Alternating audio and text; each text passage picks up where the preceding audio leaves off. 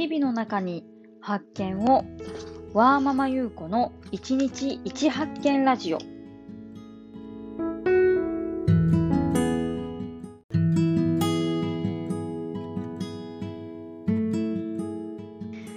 はい。皆さんこんにちは。いかがお過ごしでしょうか、えー本日は12月の31日木曜日、えー大晦日の日です。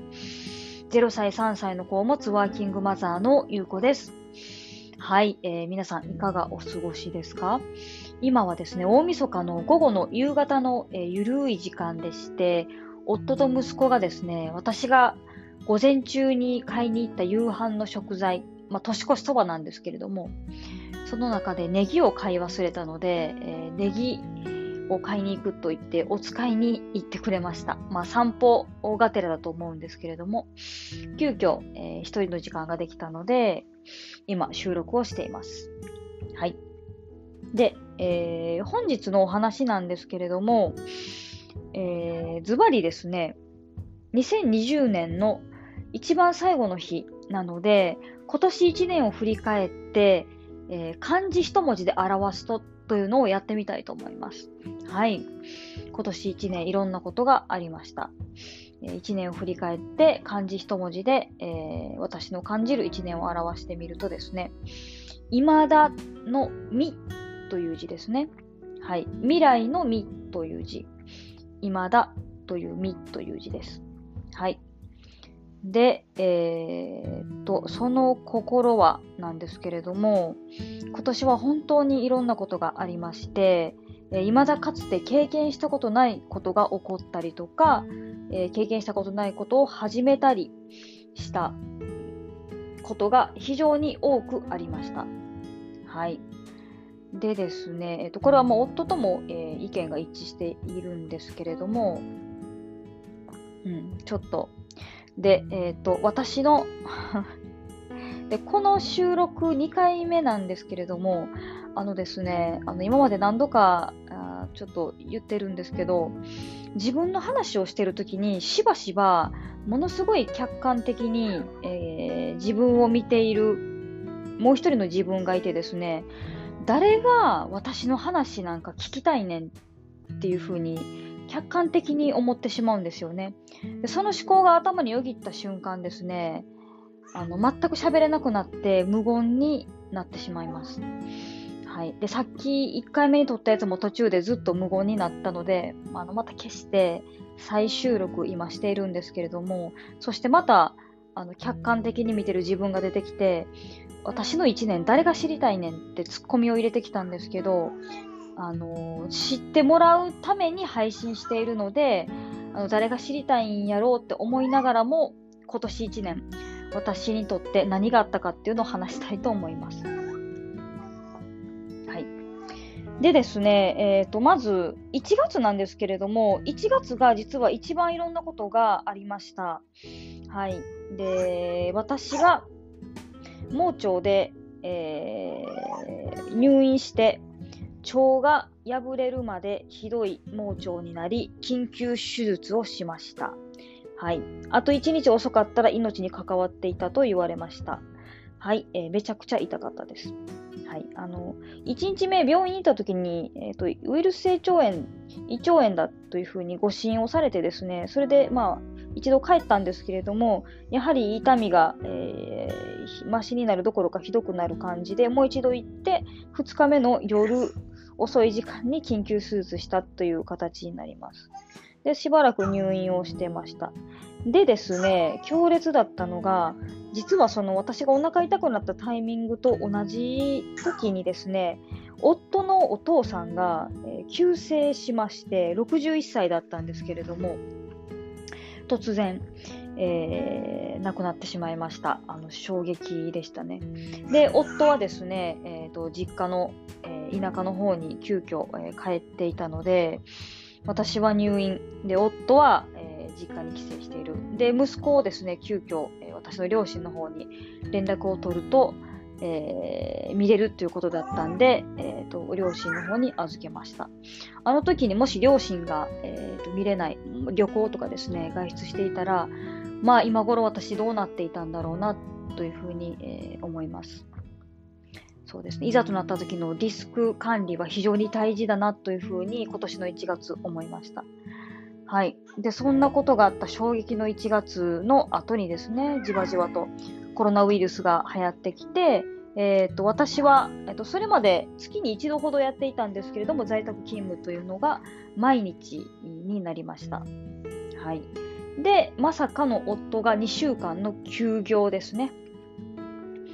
えーと、休業、はい、で、えー、私が自宅で仕事をしているで夫は休業中は、えー、息子をですね公園に連れて行って、えー、みんなのご飯を作ってくれてですね、うん、夫が専業主婦になったような時が、えー、一時期ありました。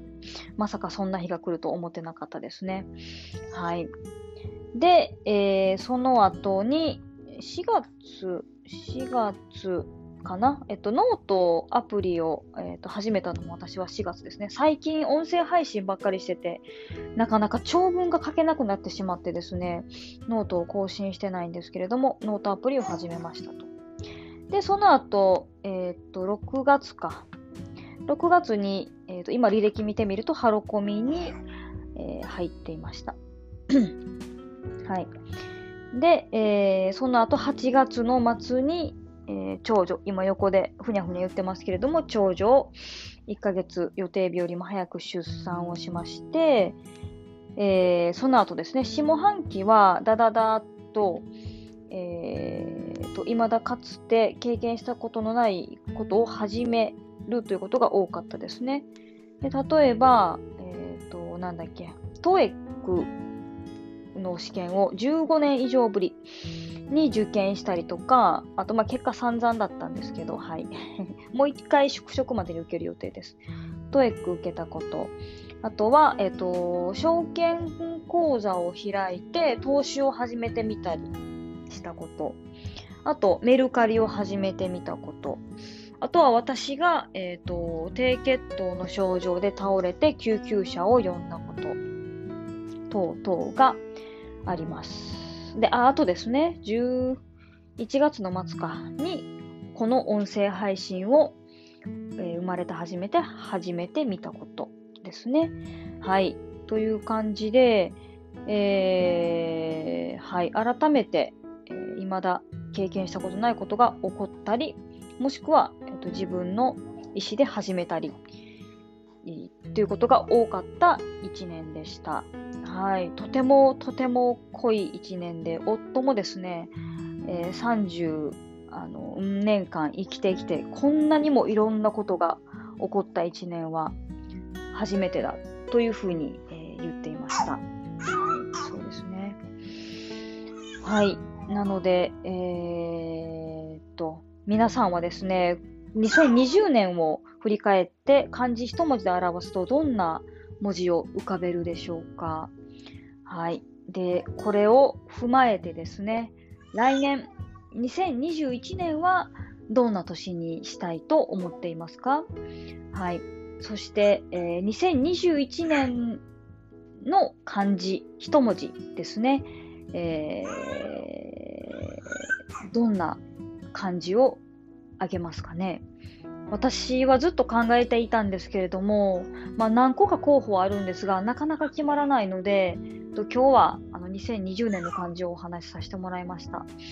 明日ですね、改めて2021年の、えー、漢字一文字をお話ししたいなと思っています。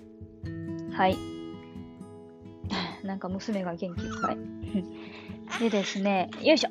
えっ、ー、と、改めて今年1年を通して思ったことは、もう本当に月並みなんですけれども、えー、健康で、平和、もうそれが一番だなと思います。もう何をするにしてもそれ。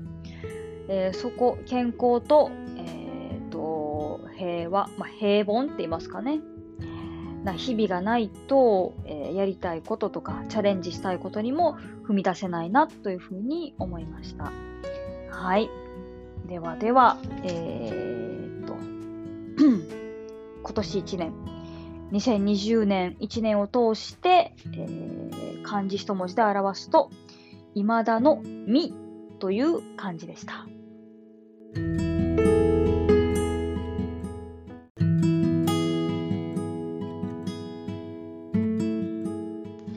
はい。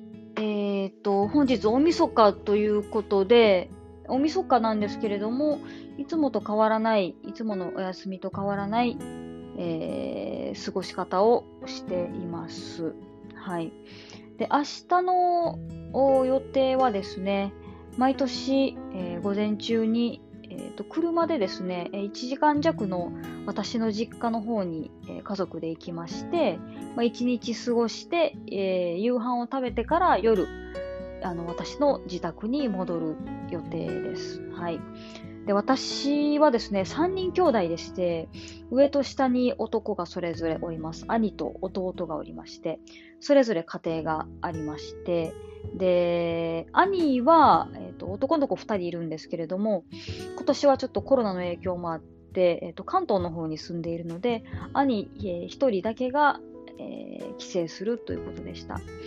で、弟はですね、えー、と、奥さんが今年復職をされる予定で、もうしばらく年末年始は帰ってこらないと思うので、えー、と、今年は帰りますということで、弟はですね、私の2つ下なんですけれども、子供が3人いるんですよね。で、えっ、ー、と、年子で下の子が双子なんですよ。まあ、大変だと思います。うん。なので、まあ、移動だけでももうものすごいストレスやろうなと思いながらも、帰ってくる、えー、車でかな、まあ、あの弟も遠方に住んでるんですけど、車で帰ってくるっていうことだったんで、あの、下の双子ちゃんに会うのは初めてなので、楽しみだなと思ってます。はい。はい。えー、そんな感じで、えー、皆さんも良い年越しをお過ごしください。ではまた来年お会いしましょう。